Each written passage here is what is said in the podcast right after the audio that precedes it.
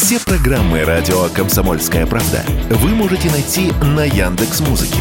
Ищите раздел вашей любимой передачи и подписывайтесь, чтобы не пропустить новый выпуск. Радио КП на Яндекс Музыке. Это удобно, просто и всегда интересно.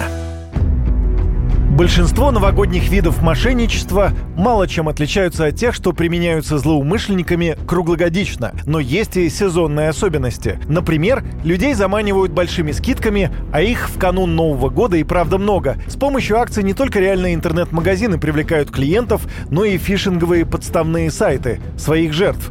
Выглядеть такой сайт может как настоящий магазин или маркетплейс, даже под известным брендом. А на самом деле страница подставная. Идея деньги ваши пойдут не на покупки, а в карман мошенникам. А главное, что в празднике народ расслаблен, и аферисты активно этим пользуются, объяснил радио «Комсомольская правда» бывший оперативник регионального управления по борьбе с организованной преступностью МВД России по городу Москве Михаил Игнатов люди на расслабоне, люди в предвкушении там праздников, в предвкушении каких-то событий добрых, хороших, веселых, просто забывают о бдительности. Ну, бывает такое, знаете, когда ты собран, ты ходишь в состоянии таком вот сжатой пружины. Да, здесь все мысли, как говорится, как бы не дать себя обмануть или не, не стать жертвой преступников. Праздничные дни, они, к сожалению, расслабляют, они, знаете, так настраивают людей на позитив, но иногда вот этот позитив может быть а, омрачен преступниками, а, грабителями, Прибегают мошенники и к так называемой социальной инженерии, иными словами, речевой манипуляцией. Это когда втираются в доверие через беседу по телефону или в мессенджере. Часто представляются сотрудниками банков или даже правоохранительных органов. Многие действуют топорно, но есть и умельцы. Именно с такими недавно столкнулась москвичка Наталья. Свою историю она рассказала радио «Комсомольская правда».